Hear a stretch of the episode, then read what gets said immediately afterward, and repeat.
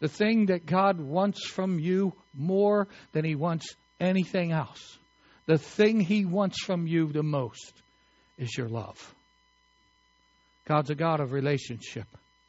And if you read the Bible from cover to cover, this beautiful, wonderful book is a history of a God reaching out to human beings and loving on them and saying, I want a relationship with you on the day of judgment when all things are judged by the living God, when he when every human being will pass by him, not one human being will have a leg to stand on if they would try to say, God, you never reached out to me. All they had to do was look in this book.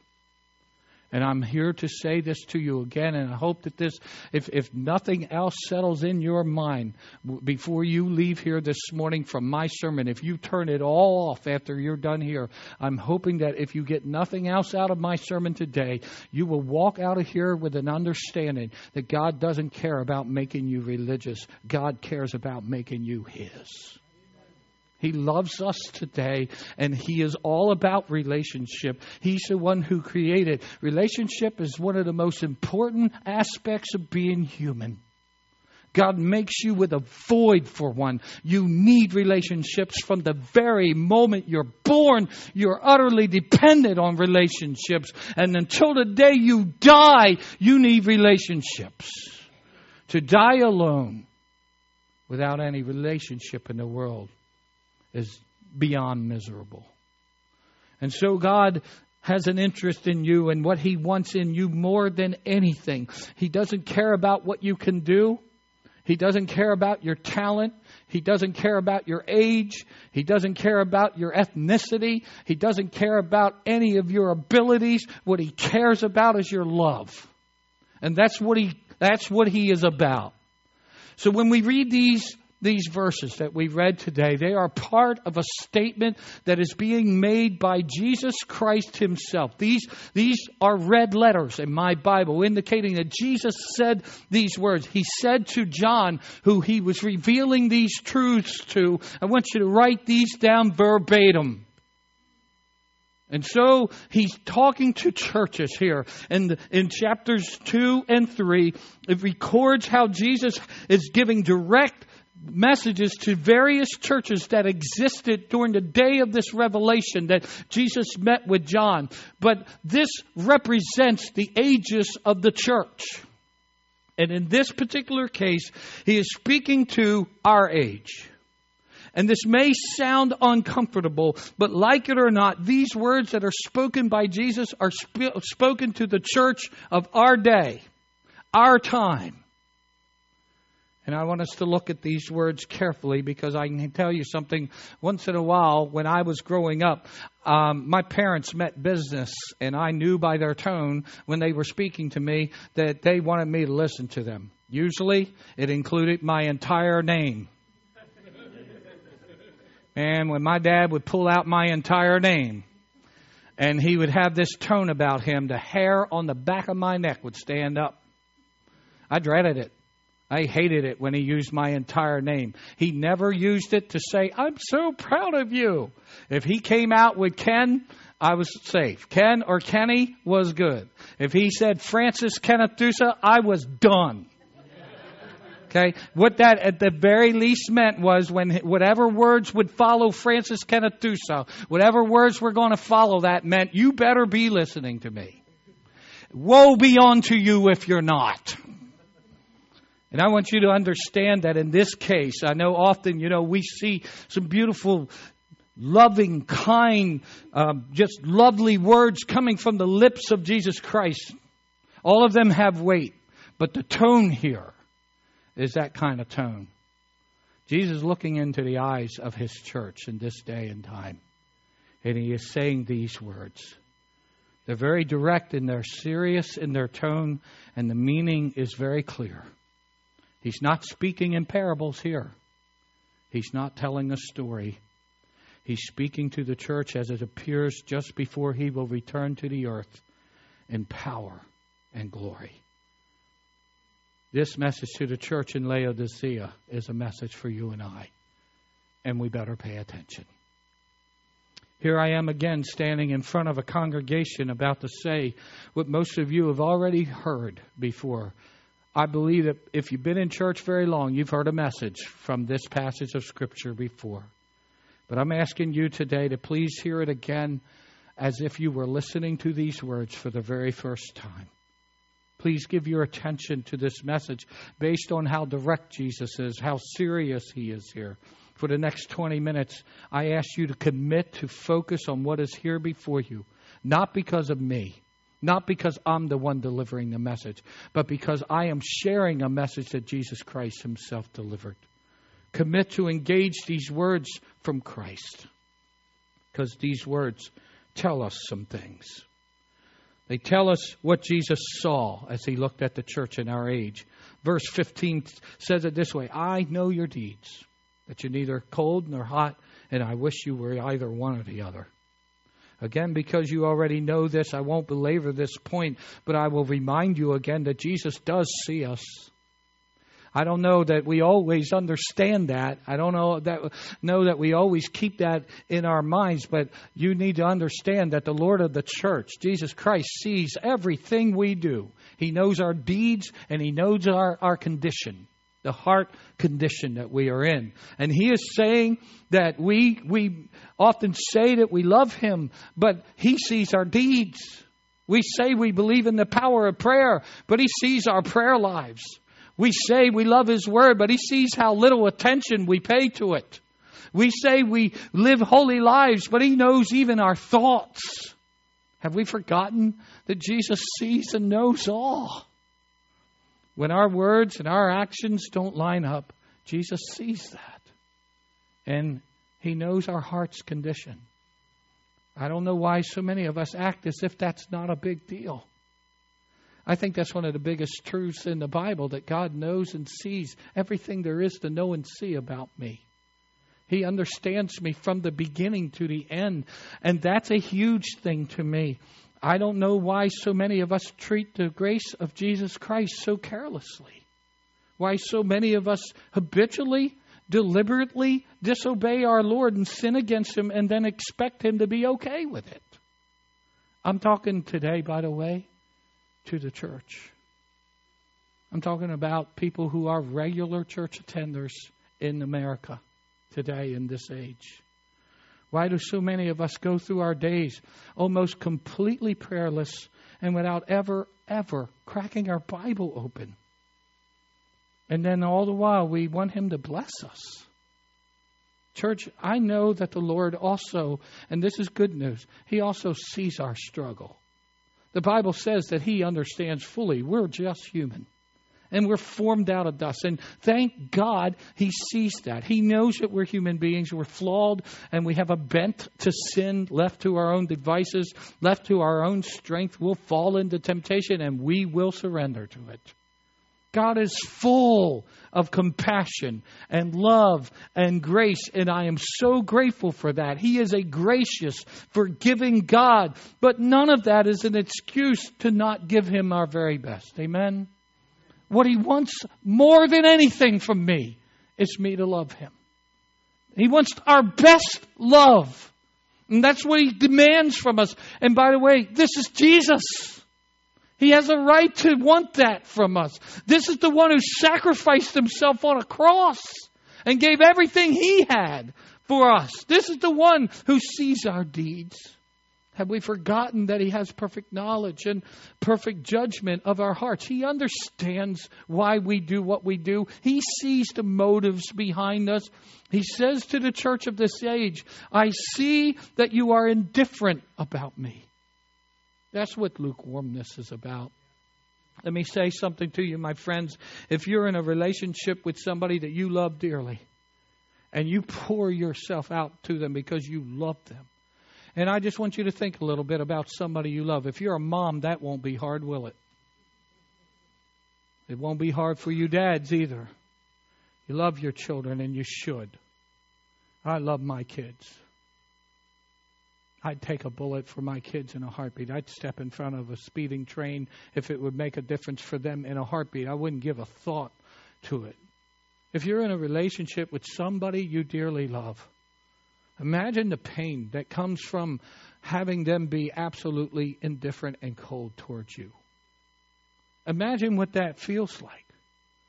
I pray you never have to experience it, but when you love somebody fully, when every inch of you loves them, when you love them enough that your love is sacrificial without a second thought, you just would do that because you love them. When you have that kind of love for somebody, if they are indifferent towards you, you will know it, right? I don't want to be in a marriage like that. I don't know about you, but I want my wife to love me. I like it that she does. She's pretty cute too, but that's beside the point. But for 37 years, and, and I think sometimes love is an act of the will, and sometimes Darlene woke up and said, I said I would love him. You know, I'm sure there are those moments. But I'm, I want to, in my marriage, I want to be in a marriage where I feel like my wife cares about me. What would it be like to be in a relationship, in a marriage where it's just cold and indifferent and you don't care? I don't care what you do. I don't care where you go. I don't care anything about you. The Lord is saying, that's church, how you're treating me. In this last day, and I see it. I'm not unable to perceive it. I see your heart. I know that you've drifted away. And I see that your affections and your attentions are elsewhere. I know from your deeds that you neither love me nor hate me. You don't hate me, but you don't love me. I, you want my blessings and you want me to love you, but you give me lip service. These words beg the question for me Lord, am I like that? Oh, I, I check my heart when I read these words. Every time I come across these words in Scripture, I say, Oh, God, am I like that toward you? After all you've done, after all that you are, uh, after how wonderful you are to me, God, do I treat you coldly? Am I indifferent about you? Do I love others more? Do I love things more? That question should be the question we are asking at this point. Because these words also tell us what Jesus revealed to the last church or to the church of Laodicea and therefore church of our age. Verses 16 and 17. So because you're lukewarm and neither hot nor cold, I'm about to spit you out of my mouth. You say I'm rich. You say I'm rich and I've acquired wealth and I don't need anything. But you do not realize that you're wretched, pitiful, poor, blind, and naked.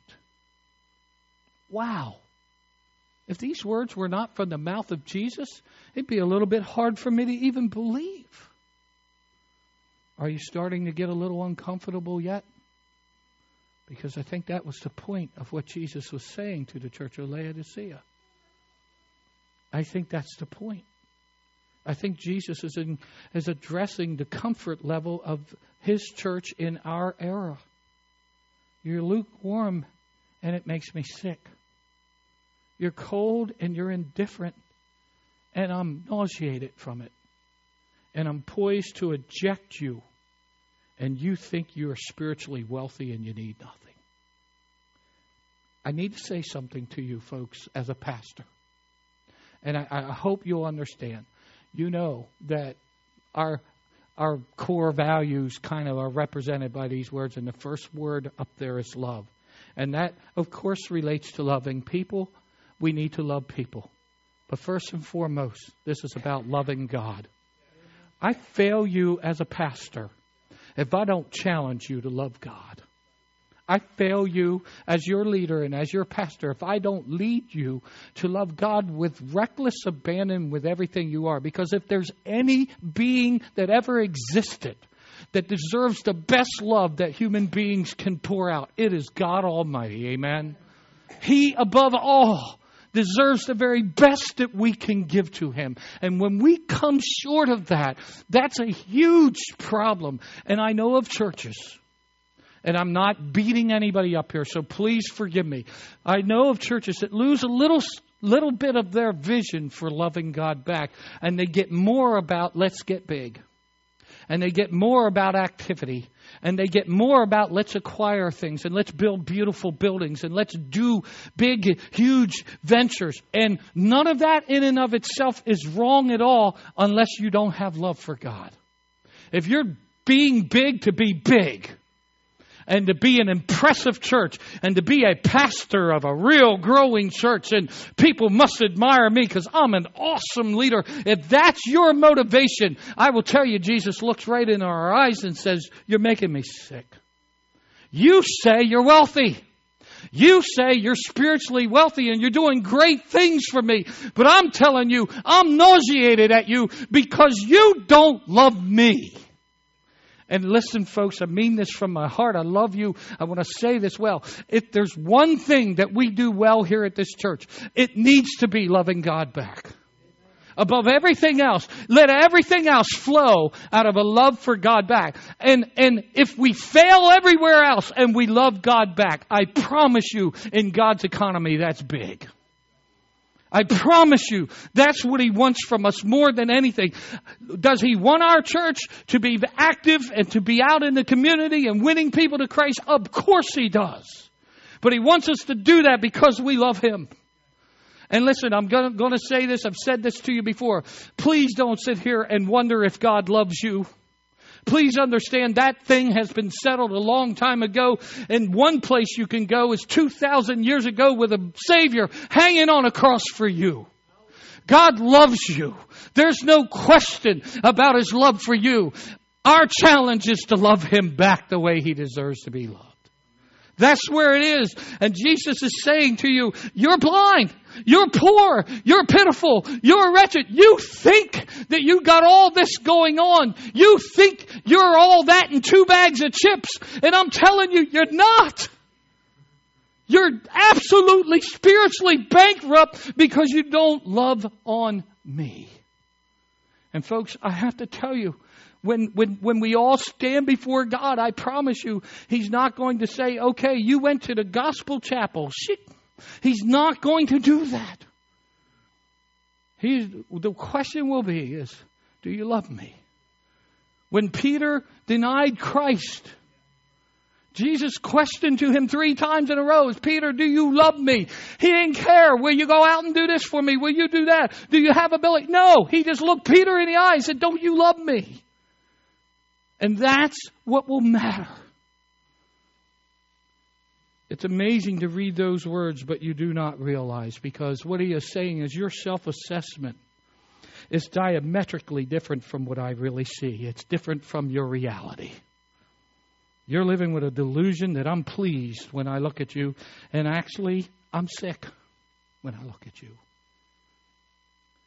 I'm, in, I'm put off because you're wretched and you're pathetically weak and you're spiritually bankrupt and you're shameful. You're comfortable with yourself and you think you're doing well, and I'm sickened by your lack of heart for me.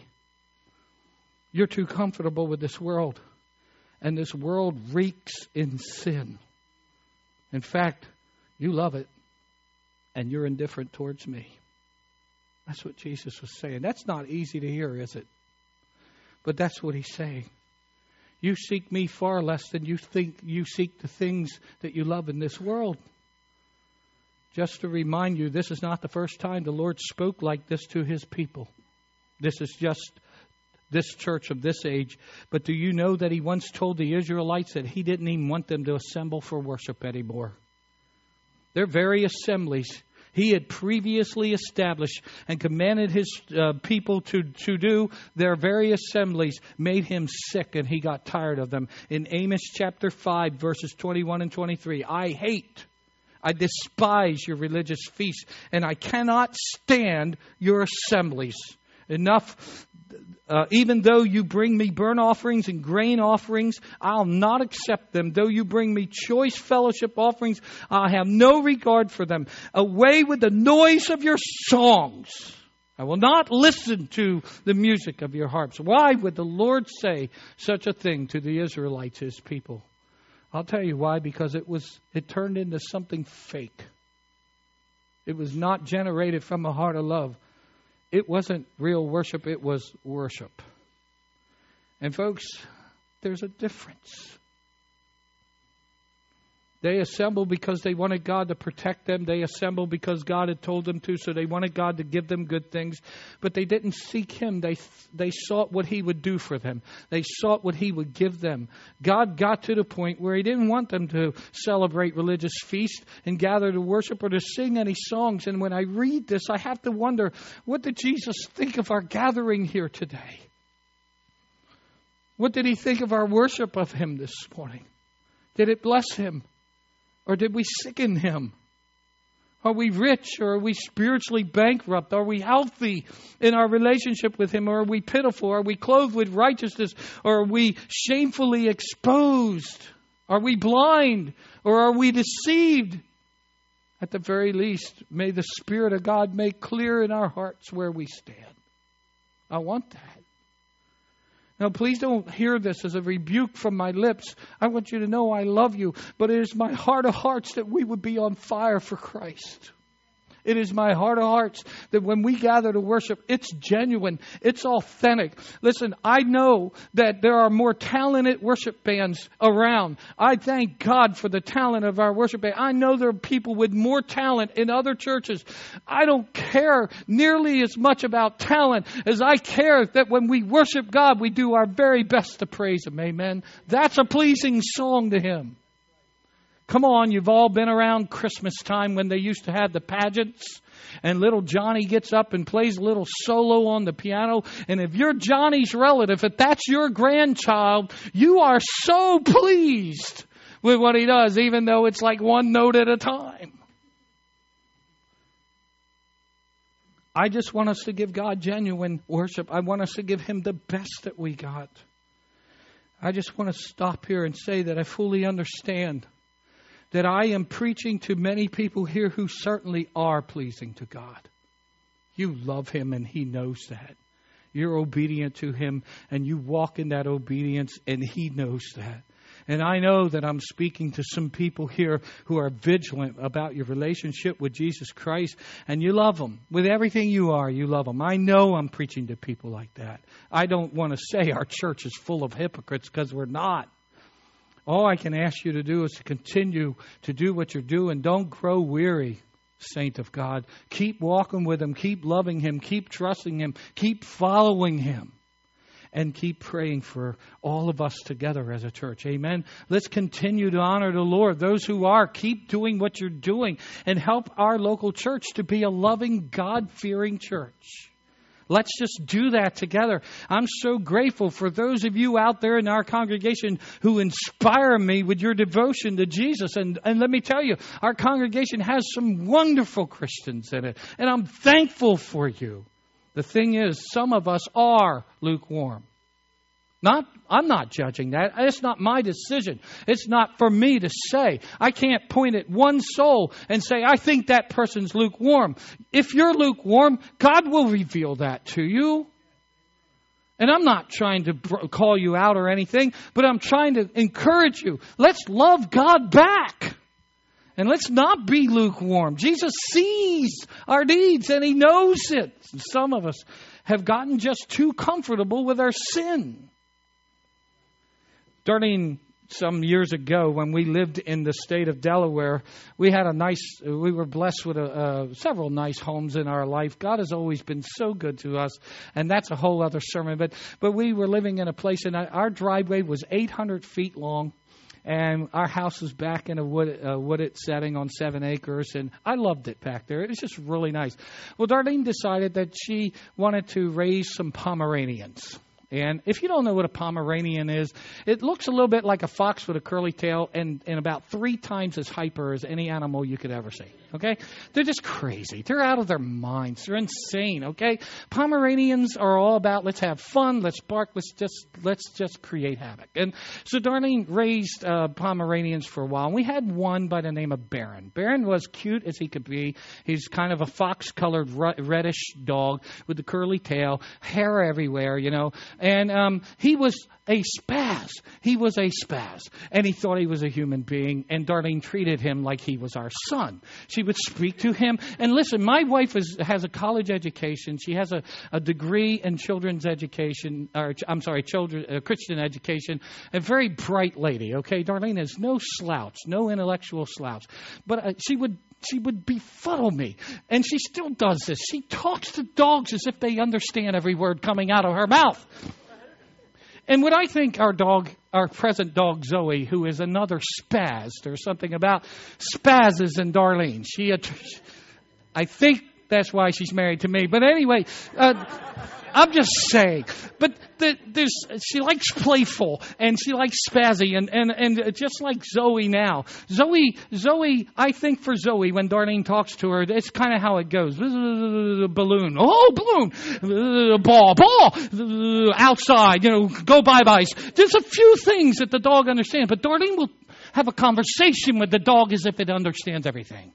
So I set the plate. So it's a beautiful day. It really is. It's gorgeous outside. And Darlene went to the store with my oldest son, Chris. And um, and I stayed home and I was putzing around the house doing yard work. And Baron was outside running around, being Baron, just enjoying the day. And Darlene came home, and whenever Darlene would show up, and this is still true of all of our dogs, whenever Darlene comes home, that is like the best moment of the day for the dog, and the dog's Dogs are athletic, especially old Pomeranians. And he was he stood this tall, but he could jump this high. I mean, he was boing, boing, and he's jumping all over. And Darlene had been to Sam's Club, and and Chris carried in this big plastic barrel full of I I think it was called atomic. What was it called, honey? Tear jerkers. That's what it was. Tear jerkers. Okay, I don't eat stuff like this. I don't even understand why people do, but but some do. And Chris absolutely loves sour balls. This is just who he is. And tear jerkers are like mega sour balls. Okay, they're so strong that when you put them in your mouth, your whole face disappears inside your mouth hole. It just it puckers you so hard. And so, like, it just will put you in, um, it's immediate convulsions, all right? And so, Chris is home and, and, and he has one of these tear jerkers and he wants to get me. And he says, Dad, I got some candy. Try one of these. And he tosses it at me and I say, no, I know what that is. That's a sour ball. I don't like sour balls, son. I don't care for them. And then Chris pulls out, you're a sissy. Okay? He starts that. Come on, you sissy. Come on, dad. Come on, just do it. Don't be a sissy. Put it in your mouth. Look, I'll do it. He puts it in his mouth, nothing. He sits there. I, I could see his eyes twitching and all, but I mean, he was doing good. Then he's, he's going on. Then Darlene says, Oh, come on, honey. Just, just humor him and eat. So stupid me, I opened the stupid ball up, and sure enough, I stick it in my face and I went immediately into convulsions. I twist it like a pretzel. My face is all twisted up, and I'm ugly enough. So it really was bad. I'm just, ah, it was absolutely disgusting. I spit it out and I threw it into the woods. It was awful. I hated it. And then, of course, Chris was laughing. He says, Come on, Mom, your turn. Of course, Mom obliges. She puts it in. She turns inside out, too. It's awful.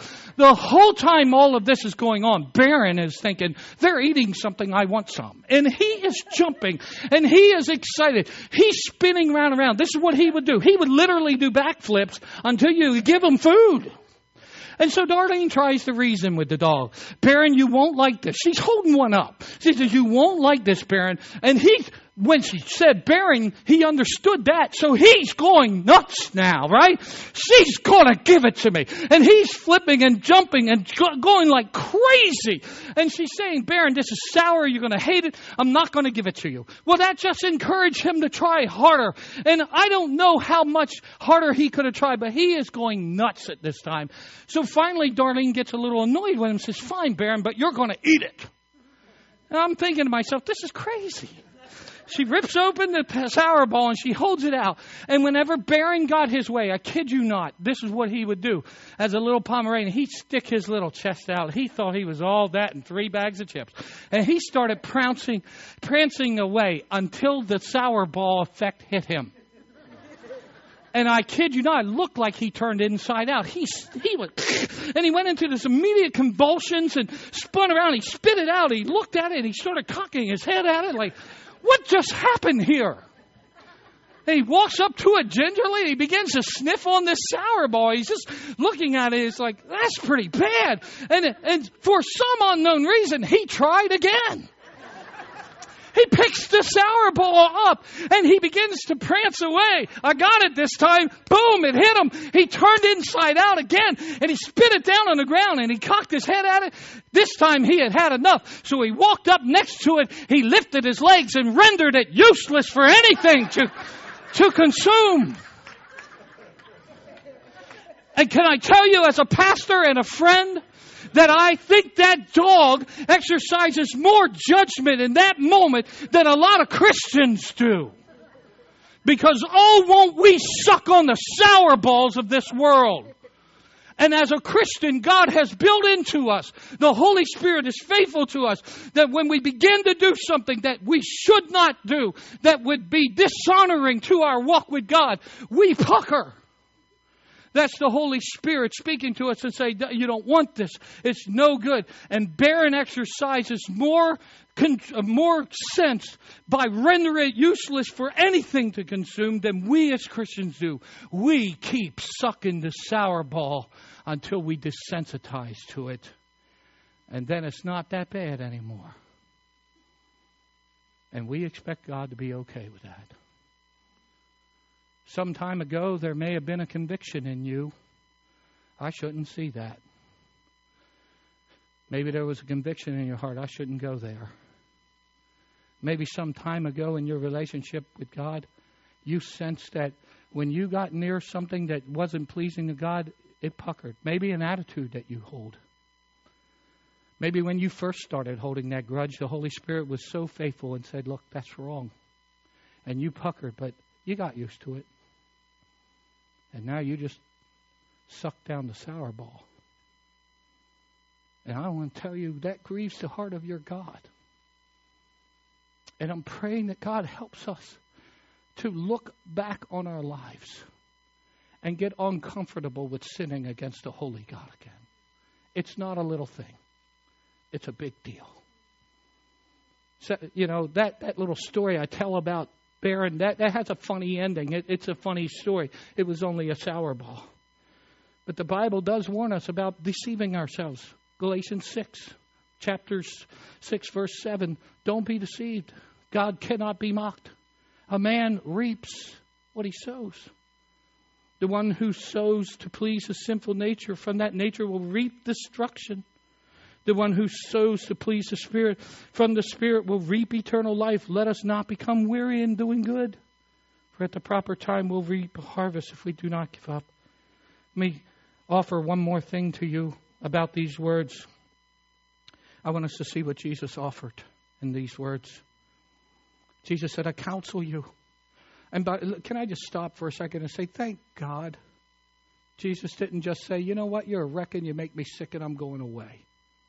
Here's what he said I counsel you, buy from me gold refined in fire so that you can become rich. And, and get some white clothes to wear so you can cover your shamefulness, and salve for your eyes so you can see again. To those I love, I love these words. Those whom I love, I rebuke and I discipline. So be earnest and repent. Here I am. I stand at your door and I knock. If anyone hears my voice and opens the door, I'll come in and I'll eat with him and he with me. To him who overcomes, I'll give the right to sit with me on my throne, just as I overcame and sat with my Father on his throne. I won't uh, give away everything that uh, everything. I had a conversation very recently with Joe, and he shared with me something that the Lord revealed to him about his throne. And Joe, someday we're all going to get to sit on Jesus' throne together. I'm so thankful for the Lord's mercy today.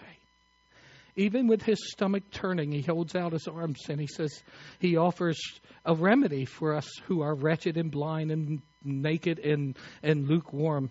He, he offers a remedy to this church in this age. And I want to tell you, we don't have to be here. We have a choice. We can be here. We love our God and we can we can stand and we might be different in the world. We might stand out. It's okay. We can be that kind of church for the Lord. And I'm so grateful that He does this. He assures us of the fact that His rebuke comes from His love. He does what he says. He says what he says. He confronts us because he loves us, and he he assures us that if we're earnest with him, and we do business with God and turn around and go in another direction. That's what repent means. Just stop doing what you're doing and go the other way. If we do that, then He will have fellowship with us and He'll feed our souls. He'll bring us to health and He'll enable us to one day overcome everything and literally sit on His throne with Him. Oh my. What a powerful thing. That's what He's promised to the church of the latter days. 2 Timothy chapter 1 verse 6 says, For this reason I remind you to fan into flame the gift of God which is in you through the laying on of my hands. You look, here's something about fire. It, it has the tendency to burn out. And sometimes you got to fan it. And you know what I say, church? This is what I say. I think it's time for us to get fired up again. I never want to do things like like um, like we did last night with Trunk or Treat for the sake of saying, well, look, I, I did my reach. I can check that off. I, I did that. I'm all done. No, I want us to do those kind of things because we love God and we love people. That's why I want us to do them. I want everything we do to generate from our love. I want us to pray to God with love. I want us to worship Him with everything we've got. I want this church to be a church that loves God. That's what I want. I want to be part of a church like that. I want you to be part of a church like that. I want you to have a pastor like that. That's what I want for us. So please don't give your time to things like trunk or treat. And thank you for giving your time, those of you who did. And then check it off your to do list and say, There, I, I reached, I'm done. Don't do that. I'd rather you just keep working the people in your lives who need Jesus and you just keep talking to them and, and, and work your weight costs all year. I'd rather see that than you do that for one event and say, I'm all, I got my checked off list done. Do it because you love the Lord. I want whatever we do as a church to be done because of our love for Christ and our love for people. No more lukewarm complacency. Let's get fired up, man. Let's, let's fire up. Let the spiritual temperature of the gospel chapel rise. Let the fire of God fall on his people in a fresh and new way. Don't you want that? I do. Let's not have comfort with sin. Let the Spirit of God open our eyes and renew our vision to love him and love holiness and walk with God to follow Jesus. Let our appetites for ungodly things change into a hunger and a thirst for righteousness and God's kingdom. Let us offer our hearts again in a new way to God and ask Him to clothe us with the robe of righteousness and cover any shamefulness in our lives and fill us again with the Holy Spirit. Let's ask for that as a church. Let's ask Him to set us on fire. That's what I want. I want the Holy Spirit. I want the holy fire of God. I want it in me. I want it in here. I want it in you. And I believe that's what the Lord wants. Listen, church, we have a calling, a purpose, a mandate to minister to this area, to bring people to a place where they are saved and then begin learning how to follow Jesus Christ. And we'll never be able to do that well if we ourselves aren't on fire.